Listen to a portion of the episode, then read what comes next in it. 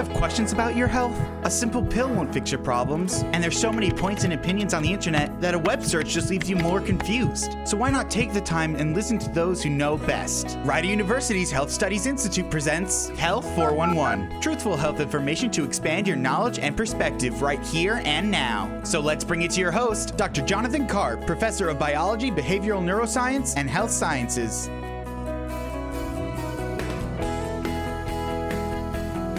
1077 The Bronx, 1077TheBronx.com. Proudly nominated for a National Association of Broadcasters 2019 Marconi Award for Best College Radio Station. We are live from the Killarney's Public House studios at Rider University. I'm Dr. Jonathan Karp. The Rider University Health Studies Institute presents Health 411 Truthful Health Information to expand your knowledge and perspective. The Rider University Health Studies Institute communicates cross disciplinary perspectives affecting health and wellness, public health, healthcare policy, and the business of healthcare. Antonio Conti, our producer, and I are in the studio today with Dr. Lori Prohl, assistant professor at Rider University in the Department of Graduate Education, Leadership, and Counseling. And our topic today is in Dr. Prohl's area. We're going to talk about nursing with an emphasis on nurse practitioners. Um, so let's start with some background, Dr. Prohl. Can you please tell us a little bit about yourself? Yeah, hi, John. Um, so I am from New Jersey. I love New Jersey. I've lived all over New Jersey. Jersey. strong. Jersey strong. And um, nursing was not my original degree when I went into college, but my mom's a nurse, my grandma's a nurse, my uncle's a nurse, and eventually I think the bug just came out once I entered college.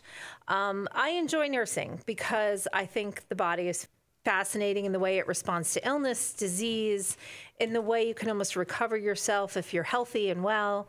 Um, so, so I loved my studies. I went to Pace University for undergrad, and my RN career began in the hospital. Most like most nurses, okay. uh, telemetry units. I also did a little while in maternity, but I knew after my first year um, that my love for community health and population health way outweighed. You know, I like the fact that you could do something for people through wellness, through screening, through monitoring, through health management before they ever reached the hospital. Okay. So I almost immediately went back to get my um, MSN as a nurse practitioner.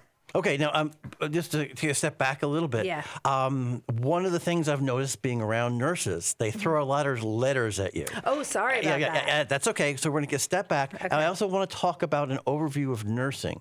There are different levels of nursing Right. training. Not all nurses are the same. It can start out with, you know, associate's degree, RN type things, all the way up to doctorates, Mm-hmm. Okay. which is what you have. Can you take us a little bit through that sort of hierarchy of the nursing profession so, we, so everybody's on the same page of what It's we're a talking great, it's a great question. I'm glad you asked it. I often forget we um, have very large alphabet soups after our name and that nobody understands. And, Yeah, and immun- um, sometimes we even get confused as Yeah, nurses. the nursing profession is almost as bad as immu- immunologists. They're throwing letters at you. yeah, Tony is um, nodding. So let's let's we'll start at the beginning. to become an RN or a registered nurse, um, you can actually uh, go through three education pathways. You can be a diploma graduate. And the diploma graduates have kind of gone by the wayside, but this was a very, very popular degree early on. Both my both my grandmother and my mother were diploma graduates before moving on. And it's typically three years, very clinical focused, uh, lots of work in the hospital. Um, brilliant, brilliant clinicians uh, from these diploma schools. There's no question, but there was there wasn't really a lot of college credits years ago. Okay, so it's, they- it's a very, very focused program. Very focused, very only intense things program. related to nursing. Correct. skills. Correct. Um, so then, then there's an associate degree level. Um, and that's typically available in, in community colleges, obviously. And um, that's typically runs two years, two years full time. Uh, sometimes people do it part time because they may be working, and the community colleges may be a better fit for them. Um, I've taught in those programs too, very uh, intense clinical programs um, develops phenomenal clinicians out of these associate degree programs.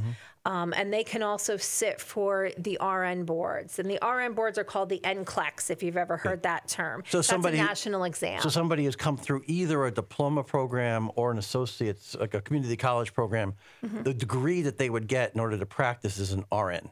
They might, yes. So um, then there's another, there's a third. Oh, okay. Oh, then sorry. Mm-hmm. there's the Bachelor's of Science in Nursing. That's the traditional four Four, years four, bachelor's four-year degree in nursing. The main difference between the Bachelor's of Science in Nursing and the Associate and Diploma is Bachelor's of Science, uh, Associate and Diploma just involves more focusing on the individuals, focusing on the skills, focusing on patient care. The BSN kind of adds more of that liberal arts education, those critical thinking skills. They add that aspect of community health and wellness and population health. Um, in addition Mm-hmm. So more to of a traditional four-year skills. college experience. Very much a okay. traditional four-year experience. So basically, if when I went to take my NCLEX boards, I w- could be sitting at a table with a diploma school graduate, an associate degree graduate, and myself as a BSN graduate. So you can graduate with a degree in nursing. Okay, and that's wonderful. That's a huge accomplishment. That doesn't mean that you're an RN. you need to take the NCLEX exam, which is a national exam. So everybody comes out of these individual So programs again, and what, takes what, this what is that? national. What does the NCLEX stand for? Oh gosh, I knew you were going to ask that. We're- we're alphabet soup. I don't know. Licensure exam, I think. National- Okay. I can't think of what the C stands okay, for. okay, with a bunch of letters. Um, Sorry, I haven't taught an NCLEX program in a little while. But yes, it's it's uh, it's it's yes, more letters, more alphabet soup. See, I told you, we don't even know our alphabet soup. um, but that is a national level exam. Um, it's aggregated results across the nation. So all these people coming in from all these different programs take these take all, these all, exams all sit for the RN. all set for the same and then they're like and then and then Okay. once you pass the exam well that's wonderful but then you still have to go back to your state that you plan on practicing in and apply for your license Mm-hmm. and that is what makes you a registered nurse Okay, lots of steps lots, lots of steps. lots of steps And if somebody then wanted to go beyond being a registered nurse, what what, what are some more letters that you can get after your name? there? so more letters. So, so let me talk about the nurse practitioner. okay. So the nurse practitioner um, to go into nurse practitioner level programs, and currently nurse practitioner uh, people can sit for the nurse practitioner exams if they graduate from a master's of science in nursing program. Or a doctorate in nurse practitioner program. And we'll talk. I'll talk more about the differences between these programs. Um, but they go through these programs that meet accreditation requirements that include the nurse practitioner competencies that you need to sit for the NP exams. So, very similar to the RN. You complete this program, you meet the competencies, and then you you apply to take a certification exam. Now, a little different than the NCLEX. The NCLEX is one exam, whole nation. Everybody takes it. sort of like um, the boards that somebody would take Mm-hmm. in medical school, or somebody becomes a lawyer has Yes. to take the okay. Exactly that. That's registered nursing. I- As nurse practitioners, you can, there are two actually national organizations that offer nurse practitioner examinations. Um, and you can take it through either one of those. Uh, they are different. The exams are different. I've taken both of them. The exams are different, mostly in the formatting, though, not not the content. Okay. So it's just a matter of the the formatting that you choose. Mm-hmm. Um, one of them is from the American Nurses Credentialing uh, Center, and the other one is from the American Academy or American Association, I think they call it now, of nurse practitioners, certified nurse practitioners. Okay, so I think it's a little bit. I'm, a, I'm trying to make analogies for anybody who's listening. Mm-hmm. It could be a little bit like the licensing exam somebody might take coming out of medical school Mm-hmm. versus somebody or MD school versus a DO school. Correct. Right, it's the same sort of content, but just presented by a different accrediting organization. Correct. Okay. Yes, yes, yes. Um, for a while, we thought those two exams would merge, um, but for now, they still they still stand alone. Um, but, the you, same, same You've you've gone above and beyond even that because you went and earned a doctorate. Well, that's that's a whole different story. So, that, so, but it's the same concept as once they pass that national certification exam, you go back to your state that you're going to practice in. Oh, okay. You apply for your licensure um, to practice with the scope of practice of an advanced practice nurse or, or nurse practitioner. And all nurse practitioners, registered nurse is a generalist, meaning you can practice across all the populations, all populations, pediatrics to geriatrics. Uh, nurse practitioners are specialized. So, although family kind of brings you from cradle to grave, there could be just an adult, adult acute care, pediatrics, women's health, where you just focus on that specialty. So there, there's another kind of little difference between the two. So as you start out in either diploma or associate's degree program, the it's a, the the pyramid's a very very wide pyramid. Yes. Right. And as your education goes up, as you get more letters after your name, Mm-hmm. RN to MSN to eventually doctorate, you become more and more focused on something very very specific. Yes. Cool. And so that's what we're dealing with. And you are, tell us like where you are. You have a, a doctorate in nursing. So I actually my With doctorate. So what was interesting was when I was considering going back for doctoral studies, that was the time that the doctorate in nursing practice came out. And um, it was recommended. And the reason why the doctorate in nursing practice was recommended is they wanted um, they wanted advanced practice nurses to be practicing at the doctoral level because they found from the To is Human uh, that there were they needed practitioners to understand larger healthcare organizations and systems and be able to manage and make changes there. Because you can't just take care of one person one person one person. You're not you're not making a substantial change. And the other piece was nobody was communicating with each other. So we have doctorate of uh, physical therapy at a doctoral level. We have medical doctors obviously. We had several other allied health uh, professions looking at the doctoral degree.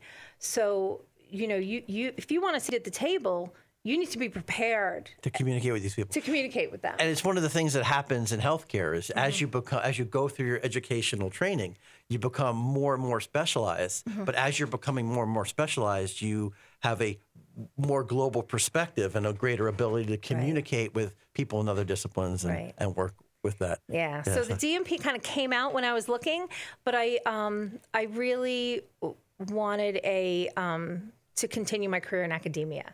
And, And as, like, we want to hear about that. 'cause as That's going to you be a big right, focus as of, you know, of our that, program. That, that would be a, a research doctorate or a PhD. Yep, yep. So, um, we'll hear more about this. We're going to take some breaks or some underwriting announcements. You're listening to Health 411 on 1077 The Bronx and 1077thebronx.com. A dose of knowledge a day keeps the doctor away. Rider University's Health Studies Institute presents Health 411. And back with your daily dosage is Dr. Jonathan Karp, professor of biology, behavioral neuroscience, and health sciences. 1077 The Bronx, 1077thebronx.com, live from the Killarney's Public House Studios. Welcome back to Health 411. We're in the studio with Dr. Lori Prohl, and we are talking about nursing, and we're going to have an emphasis on uh, nurse uh, practitioners. And at the end of the last segment, we were talking sort of about the educational sequence of nursing and how one gets into it and how one might progress from a, the more generalist moving through degrees. Um, and Antonia, you had a question about that. Yeah, so where in this pyramid would you fall if, say, like for example, me, right? I am going to graduate with a bachelor's degree um, from biology. So, where in the pyramid would someone like me who would graduate not with necessarily a nursing focus, where in the pyramid would I fall if I wanted to pick up a nursing degree or pursue nursing after this? Um, that's a great question, and I would say you fall at a very good spot because you majored in biology. Um, so it's likely that a lot of your courses that you've you've completed in your degree will carry over and be able to bring you in nursing. Now, ultimately, you need to get that RN, right? You need to sit for the NCLEX and get that RN. So that is very specifically going through that nursing program. And as we as we discussed, what are the three ways you enroll after that into a diploma school program? An associate's program, or a baccalaureate program.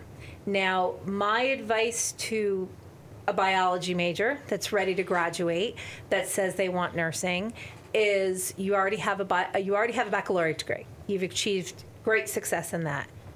Don't go backwards. Don't go to an associate program or diploma program. Stay at the baccalaureate level there are some uh, programs are, that are called accelerated. Many of them call accelerated or second bachelor's programs. So basically, you would go it, enroll in these programs. They would look at the courses you've already completed, and there are certain courses you do have to complete. Human, which I'm imagining a biology major would have completed: human anatomy, physiology, micro, uh, chemistry, statistics, Nutrition, um, yeah. nutrition.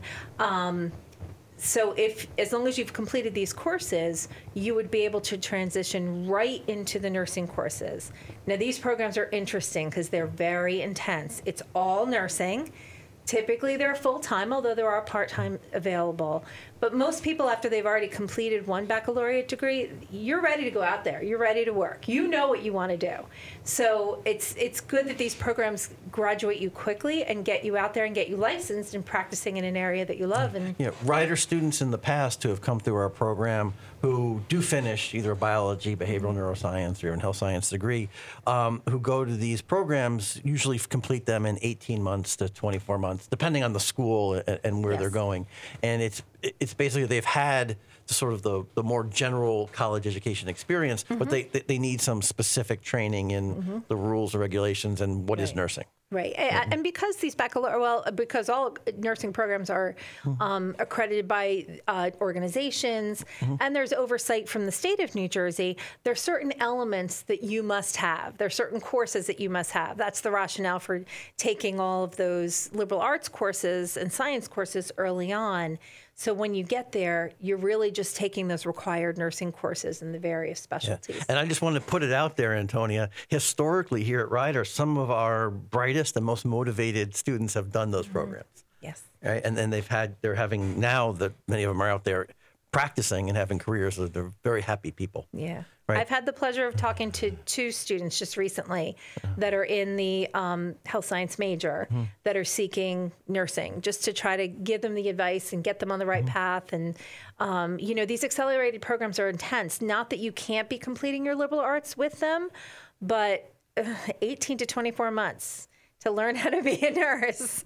Um, it's so as as many courses as you can complete where you can just focus on nursing, it'll just enhance your success. Yeah, you got you got to really want to. It. And you said an important thing too, um, early on in the first segment, is that both males and females are doing this. This is not a profession that's limited. You said I think you said your uncle was My uncle, uh, yeah, yes, yes, um, yes. So men are still the minority in nursing. There's no question, um, but the the numbers are absolutely increasing. And with that, To Err is Human report. Um, it was also noted that there was just we needed actions to mitigate health disparities, which includes the people that go for their care. They want to receive care from people that are look like them. We're raised like them. We're in the same culture as them. Yeah, and that's important too, especially in a multi-ethnic community. You want people who speak the same language, who Mm-hmm. Yes. Mm-hmm. look like you, sound, have the same background as you, even though, you know, healthcare is in a sense healthcare. Right. People Yeah. Health, the healthcare population should look like the population, Yeah, right? Absolutely. Um, so, so yes. So um, I've worked with many male nurses. I've had them as students in my class. Um, the, you know, extremely passionate Mm-hmm. about about the degree. I I can't tell you many of them. You know, see themselves as any different. You know, it's we're all the same. yeah, they fit We're right all in. the same. We fit right in. There you go. We all have the same common if you find a career and you're passionate about it, you're Yeah. probably going to end up being successful Yes. and enjoy it. And Yes. and what you what might be hard work to an outsider is like no, and I- I'm loving this. It's Yeah. not it's not hard work. Yeah. And I'm also noticing too with um, professionalism with with all these accrediting bodies that you mentioned with Mm-hmm. all these exams and kinds of things like that it's it's creating a professional um, network, a professional nursing um, kind of hierarchy that's happening, much like that would happen in the medical profession, Mm-hmm. you know, 150 years ago when you, you had to get away from snake oil salesmen. Mm-hmm. What did they start to do? They started accrediting medical schools, having national exams, and that way there was like standardization from state to state. region. Yes. So you people at, at certain levels, you you knew what these people could do. You knew what they what they knew, and it Right. cre- it, cre- it created um, it made physicians going from be from being like barbers to being respect high levels of respect in the community. Yeah. And it sounds like a lot of this is still happening in the nursing profession. It's an ongoing I process. can give you a great example Yeah, of that. That just happened um, back in 2006 uh, Mm-hmm. in the nurse practitioner uh, profession. They found that there were programs out there. Remember, I said there's all these different specialties, but there were programs out there that there wasn't really continuity between the specialties, between the exams. There was actually several states that you didn't even have to take the certification exam to receive your advanced practice licensure. The first state I practiced in in New York, and by the way, this is still in existence, I didn't have to pass my exam. I, I could immediately just go in with my education and get licensed. But the um, the National Council of State Boards of Nursing came together and said this is a problem because if you're licensed in a state, you should be able to move between state and state. And um, they came down and they came up with something called the LACE model, and they required that More letters, right? LACE. L- yeah, sorry.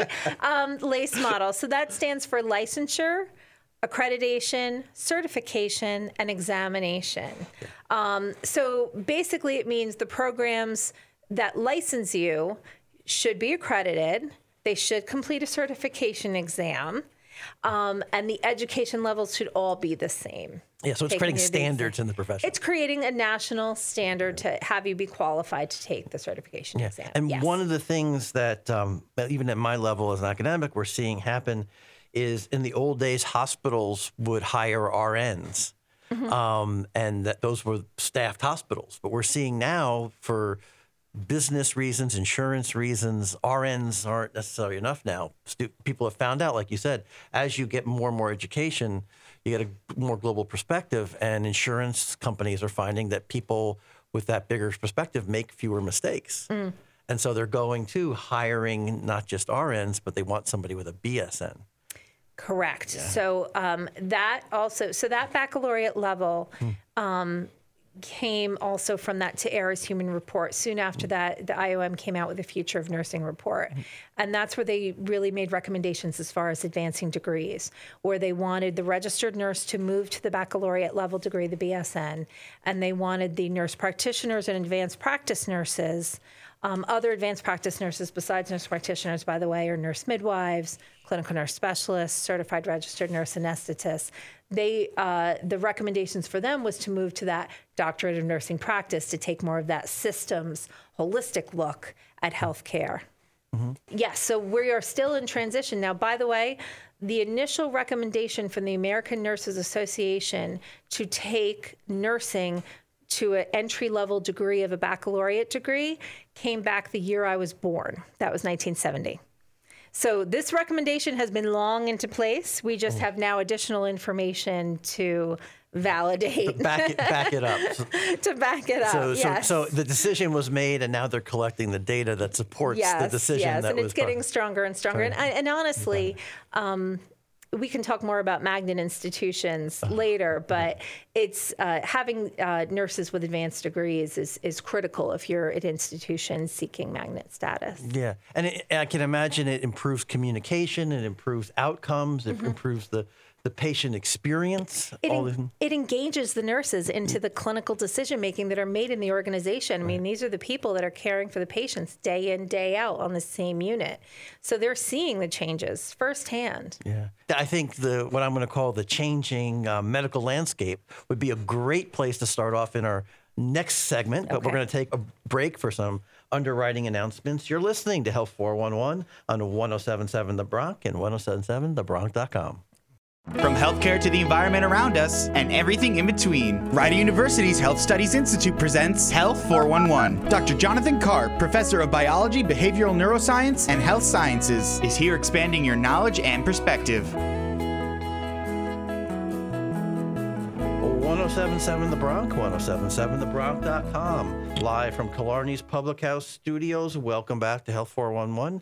I'm Dr. Jonathan Karp in the studio today with Dr. Lori Prohl, who is an assistant professor here at Rider University, and she is taking over our nursing related programs here at Rider University, which I'm sure we will hear more about because they're targeted, even though we don't teach nursing per se, there are aspects of the continuing educational pyramid that we do talk about.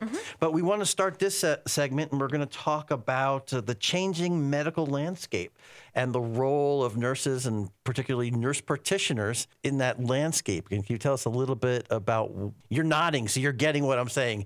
people who can't, who don't get what I'm saying, can you explain it? So, so I can speak from the primary care perspective, Yes. and that's that's where I'm assuming you're coming Yes. from. Um, it- primary care is is necessary to keep our nation healthy. now, primary care, it- Primary it, means care- it's the entry point for people into the healthcare system. Right. So primary care is defined in a few different ways, but primary care means kind of the entry level to the healthcare system for a patient. They're embedded in the community and they take a holistic look at the patient. Um, you can enter a primary care and still have a chronic disease. It's not that they only take care of wellness, but the focus is on wellness. Because even with people with chronic disease, need wellness interventions, need screenings. So that's really the definition of, of primary care is being in the community, being the entry level of practice, and taking that holistic look at the patient. Okay, and And probably and, and be accessible, by the way. I should add that. You, you should be able to get to your primary care provider. And and so when we talk about nurse practitioners, Mm-hmm. these are people who um, sort of do triage or they're, they're gatekeepers in the Uh, community. nurse practitioners. So, as a primary care provider, as as a nurse practitioner, you would your actions are the same as a primary care provider, a doctor of osteopathy that is a, a primary care provider, a physician assistant that's a primary Well, care provider. in my notes, I wanted to, not to cut you off, but I guess I, I, guess I, I will. I'll, I'll exercise my prerogative to do that. What's the difference then between a nurse practitioner, an MD, a DO, and a PA? Our education. Okay, so tell us like. There, Oh, there's boy, a, there- this is a there- big question, there- it's- John. It's a huge question, and, and but everybody's going to school. Oh there's a Oh lot of school. With all the letters you were throwing out, Okay. there's a lot of schooling involved. There's a lot of training, Okay. and there's a lot of overlap. Yes. in the jobs, which is which is the reality is. So what's the difference? So there there is some overlap in what we do as primary care mm-hmm. providers. We can diagnose, we can assess, we can treat. Right? Mm-hmm. You come in you come in with bronchitis, I can ask you questions, I can listen to your lungs, I can prescribe you medication, and then I can follow you up to make sure you got better. We all can do that. Mm-hmm. However, we are all very distinct professions. Nurse practitioners are based in nursing. The medical field is based in medicine. Physician's assistants are ultimately based in medicine mm-hmm. Because the, medic, the, the, the medical, that's how they were created. And typically, physician assistants that are licensed are licensed under medical boards, by the way. Mm-hmm. We as nurses stand alone. We are building upon our registered nurse experiences to advance our practice further. So that's the difference is is the way we are educated and where our professional backgrounds come from. But some of the actions that we do, yes, are the, are the same. Exactly the same. Now, Some, should somebody be concerned if they go into a medical office or a primary care clinic and they meet a DO, MD, PA, mm-hmm. LPN, you know, NP? now I'm Okay. doing the letter Now thing. you're doing the alphabet so, but, soup. But is it something that somebody should be aware of on the terms of the kind of care they can expect? Yes. So, um, so I'm gonna I'm gonna pull out the one you said. LPN is a licensed practical Mm-hmm, nurse.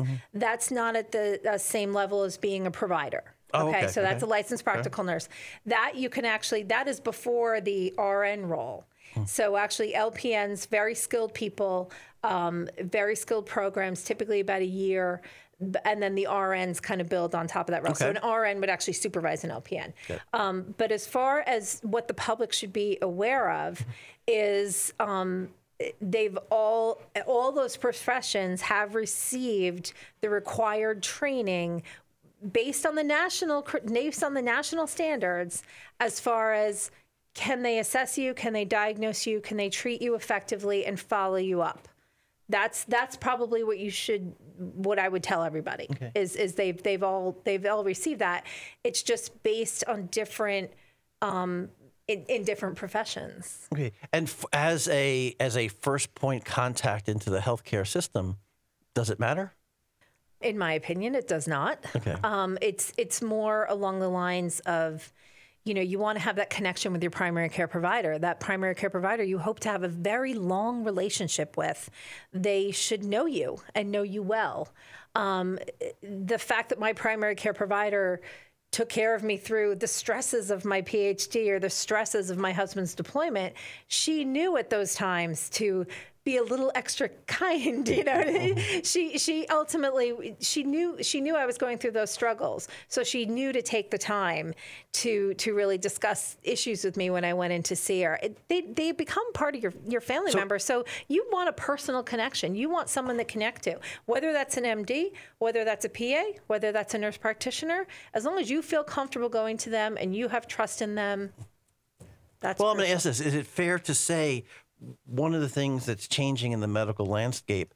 Um, I mean, it's a joke, but it's a sad thing. Is you know, you meet a physician, you get you get your 15 minutes or less with the person, mm-hmm. and their head never comes out of their computer because they're typing as they're mm-hmm. talking to you, and then they get up and leave. That somebody who might be tr- has a different training and focus, let's say like a nurse practitioner, might spend more time with you, make eye contact with you, build a mm-hmm. relationship with you. Is that and so as the medical landscape is part of the professionalization filling that need? So, um, not necessarily, because ultimately businesses need to thrive. Um, so, you know, it's let's not marginalize out a certain population along the professions. It doesn't mean that nurse practitioners or PAs don't have those con- time constraints as far as how often their patients are scheduled. It's it is a matter of, and again, this is across all the professions, using those using that time to be quality time. Yes, it's brief. Yes, it's short. But you're right. If your face is in a computer, you don't feel listened to. So there are certain strategies that you learn, and unfortunately, with with informatics and health informatics, it, it, our faces are in computers now. We're sorry. We're we're, we're sorry. Um, but uh, yeah, I think it's just a matter of using that time wisely. You know, there's support personnel you can also use to gather some information early. So when you're in there with the patient, you can have eye contact. You can make thing. people feel listened to. Yeah. So, as part of one of the things uh, that's changing is the role of um, insurance companies in guiding what happens in the interaction between a healthcare provider and a patient. Um, Do you see that in your work? I the, well in my in my position so i'm a nurse practitioner at the cvs minute clinic it's a retail health clinic where we're all over the nation um, and i i love my position because i'm a primary care provider i'm practicing independently in the clinic um, the way that I and, and I'm accessible. We're, we're open seven days a week, so I'm I'm always there. Your you know your doctor's on vacation or your primary care provider is closed that day. I'm there. You can you can come to see me without going to the emergency room. So the, the only the main struggles I see with insurance is if, if a certain primary care provider is not a member of that insurance plan, then you can't take you can't take that patient. Now there's always an option of patient pay, paying out of pocket, which again, that's why I love my CVS Minute Clinic because those costs are, are low. They try to keep those costs low. Um, so, but yes, insurance companies are only reimbursing um, certain amounts, and um, especially with um, if you've ever watched, if you if you have time, rent from Netflix Escape Fire, which is fascinating, and that will seen it? tell you that will tell you the struggles. It's a beautiful. St- it, it will tell you the struggles of the of a primary care provider, of of particularly this one that obviously had that caring piece, but struggled so much because she could earn you know, the basically the premise of the story is you could earn more money doing surgery on somebody than you can earn educating them on nutrition or smoking cessation. Now, I think I think we're moving in a better direction where you can you can bill for counseling, but um, it's yes, it does cause constraints because if you're not reimbursed, you know, sometimes you're only maybe reimbursed fifteen dollars for a visit. Yeah, and, and, and you're touching on some things which are sort of under like the Health Studies Institute here at Rider, where we're bringing in all these different um, players that are involved in the healthcare setting, and, and they all they, they all they all play a role. Yes. Um, and um, we will hear more about these things. I want to ask um, you questions about what's happening here at Rider, because I know you want to talk about that. Yes. Um, and how one might make a decision about how to pursue this um, career in nursing at, at the different levels. But we're going to take a break for some underwriting announcements. You're listening to Health 411 on 1077 The Bronc and 1077thebronc.com. A dose of knowledge a day keeps the doctor away. Rider University's Health Studies Institute presents Health 411. And back with your daily dosage is Dr. Jonathan Karp, professor of biology, behavioral neuroscience, and health sciences. 1077 The Bronc, 1077thebronc.com, live from the Killarney's Public House studios. You're listening to Help 411. And Tony and I are in the studio today with Dr. Lori Prohl, um, who's on the faculty here at Rider University. And we're talking about uh, nursing and many, many aspects of it. Um, Dr. Prohl, one of the things that you do here at Rider University is you're in charge of our things in nursing, Yes. whether it's our RN to BSN program, which you mentioned, those things exist, whether it's an MSN program now that we're we're having. Can you tell us a little bit about those things? Yes, so I just joined in September and I kind of hit the ground running in the development of the Masters of Science Nursing proposal. And we're going to be opening up two tracks. Uh, nurse practitioner tracks within that degree. One is for family nurse practitioners, and one is for the adult gero primary care nurse practitioner. And I'm sorry that's so long, but like I said with the LACE model, we want to use our terminology consistently. Okay. Um, those are two primary care roles. Um, it's just a matter of the populations that they serve. So family, family, family medicine or gerontology. So, family medicine or adult gerontology. so, okay. a family nurse practitioner can take care of infants to geriatrics. An adult gero nurse practitioner basically starts at the age of 13 but then takes care of geriatrics. So it's it's a pretty widespread, even if you tend to choose that adult role.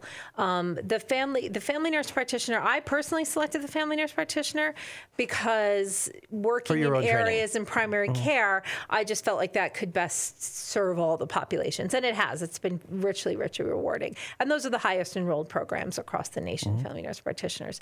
So yeah, so we hit the ground running, developed the curriculum, developed the proposal, uh, making connections with the university and what we had to develop in order to open up a program like this.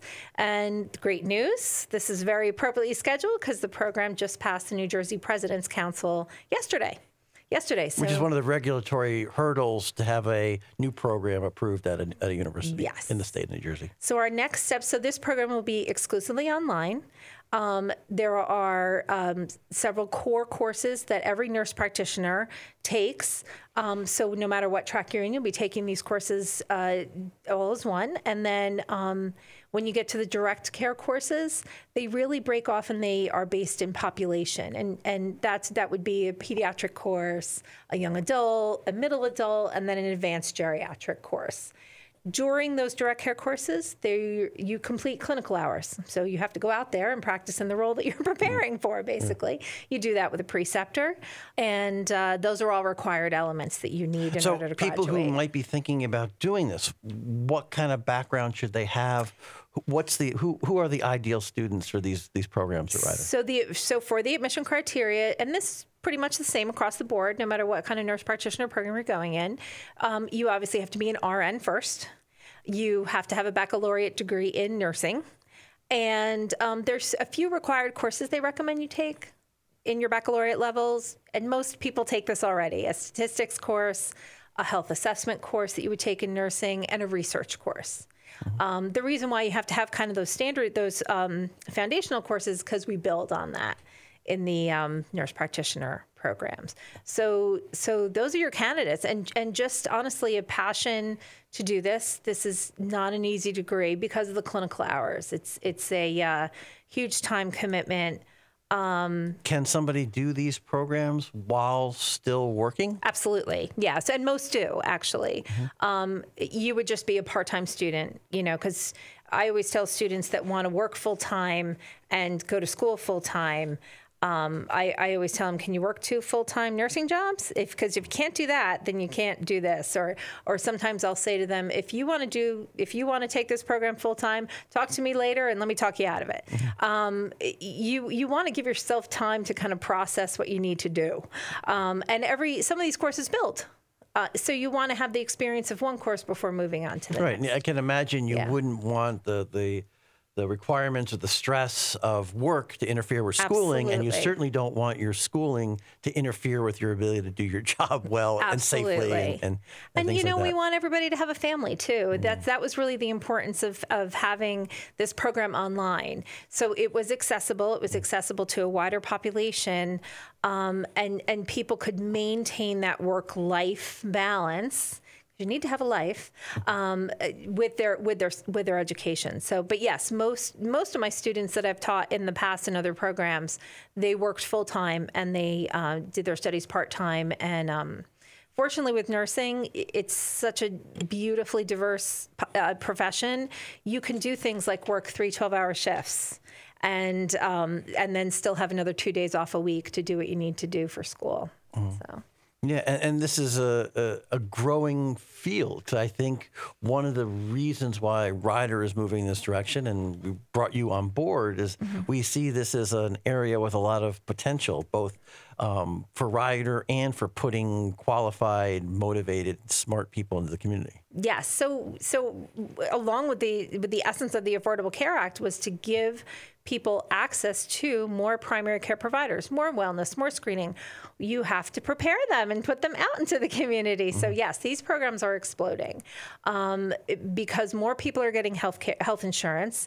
So we need more providers out there to reach these to reach these individuals. And access is a good thing. And access You mentioned in the break one of the things that came out of the Affordable Care Act is more people have access to health care than they did before. So now that they have access, the providers need to be there and meet them halfway. Right. And, and, and you said an interesting thing. One of the benefits of having access is you can sometimes nip things before they Mm. become life ending. Of course. So so in my very very early years in this in this profession, people without insurance and there are several people for various reasons that don't you know that chose not to have insurance or that were unable to obtain it due to cost. Um, you know, these were the individuals that you would see that because they weren't getting their cancer screenings, for example, they ha- they would be coming in and getting diagnosed where they were very very ill or very very sick, and um, you know their prognosis wouldn't be as as good. Now that people have access to screening, that all wellness activities with the Affordable Care Act are are basically free. You can get a flu shot for free. You can get a mammogram for free. Um, that promotes people actually going to get it going to get it. And um, people get you know we're monitoring them early on. And you are part of the effort to train people to go out there in the communities to provide these sort of things. yes and it's it's very exciting. So we'll it's going to be a full online program. So it's not even just in my community or in this or the Rider's community but we're going to open up in several different states. So we're going to reach those states that you know maybe don't don't have as many primary care providers in their areas that we do around around mm-hmm. Rider. And because this is going to be an online program, what you're basically saying is you don't have to be a New Jersey resident to participate in this. Not at all. No, no, not at all. So if you're an out of New Jersey resident, how does licensing go? So you would apply for li- so remember what I said you after you graduate and get that degree you sit for a national exam so, So it's just like standardized. your That's, that's exactly where I'm going. It doesn't matter what state the school right is in. and then it's only once you pass that exam then you go back to whatever licensing state that you want to mm-hmm. Very nice. And for how would somebody know if this program is right for them? Um, y- well, you need to be committed online, be comfortable as an online learner. Um, it's online learning is, and especially at Rider, Rider does, I, I have to say, I've only been here a short time, but Rider does online learning so beautifully. The resources that are available to us as faculty to engage students in learning activities um, are phenomenal. So online learning is more than just going on, reading, posting a discussion question. It's it's engaging. You know, it's there's there's videos. You may be making videos as a student, so you really need to be comfortable with the technology. Not that there won't be oodles of support for you, um, but you really should be comfortable and have access to the technology, and just be open and ready to to learn maybe what you don't know as far as that. So that I would say that would probably be step one. Um, And again, otherwise that it's the same as every other program, making enough And, time. and and what would you project somebody can do when they come through one of these programs? What kind of career opportunities are available? for for the students. Yes. So right now with the family nurse practitioner um, program, th- typically family nurse practitioner students um, work in um, family practice settings. Um, they they tend to work more in primary care settings. I should probably just say that across the board. But family practice settings, retail health, for example, that's where I am. The CVS clinics, urgent cares, because again, that's across the populations. Um, I started out my career actually in college health um, because that was a primary care environment. So Uh, you're sort of saying people will work for larger organizations as opposed to going up and putting out a shingle. Correct, but you could Like- put out a shingle. Okay. You, you could absolutely put out. There's plenty of nurse practitioners that have put out a shingle as well, um, and and have been entrepreneurs. So that's that's definitely a possibility. But it could be from the range of just um, in a small private practice to working within a larger healthcare organization. Um, it's more just along the lines of, of the population that you're caring for. Now, the adult gero kind of opens it up a little bit more because you you specialize a bit more in that advanced geriatric setting. So that's where it may open up those possibilities of um, assisted living facilities, geriatric care facilities, internal medicine practices, rather than um, uh, family practices and specialties. Yeah. Well, and, and you're mentioning a lot of things that the projections say there is a huge need for these things going forward. So there's plenty of job opportunities for somebody who would come and complete these programs and stuff like that. Your enthusiasm is infectious, and I'm sure that comes through on the online courses that um, are part of our new MSN program here at Yes. Rider University. Unfortunately, um, we are running out of time, so I am going to have to end the program. But thank you so much, Dr. Prohl. Um, you're listening to 1077 The Bronc and 1077thebronc.com. We're live from Killarney's Public House studios. This program is part of the Rider University Health Studies efforts to bring people together to address issues associated with all aspects of healthcare. I hope today's program has helped inform you about nursing with an emphasis on nurse practitioners and their role, and with a little introduction to Rider's new programs, which are going to be online. I'd like to thank our guest, Dr. Laurie Prohl, who heads the program here at Rider. Thank you so much. Thank you. If you have questions and or comments about this program or the Health Studies Institute at Rider University, please email us at health411 at rider.edu. Thank you again so much. Thanks. You for taking the time to listen to your health with Health 411. Dr. Jonathan Karp is here from Rider University's Health Studies Institute every Sunday at 11 a.m. For more information about the Health Studies Institute's programs, call 609 896 5093. That's 609 896 5093. Or find their webpage on rider.edu under academics and academic programs. Be sure to tune in every week to expand your knowledge and perspective. And don't forget to stay healthy.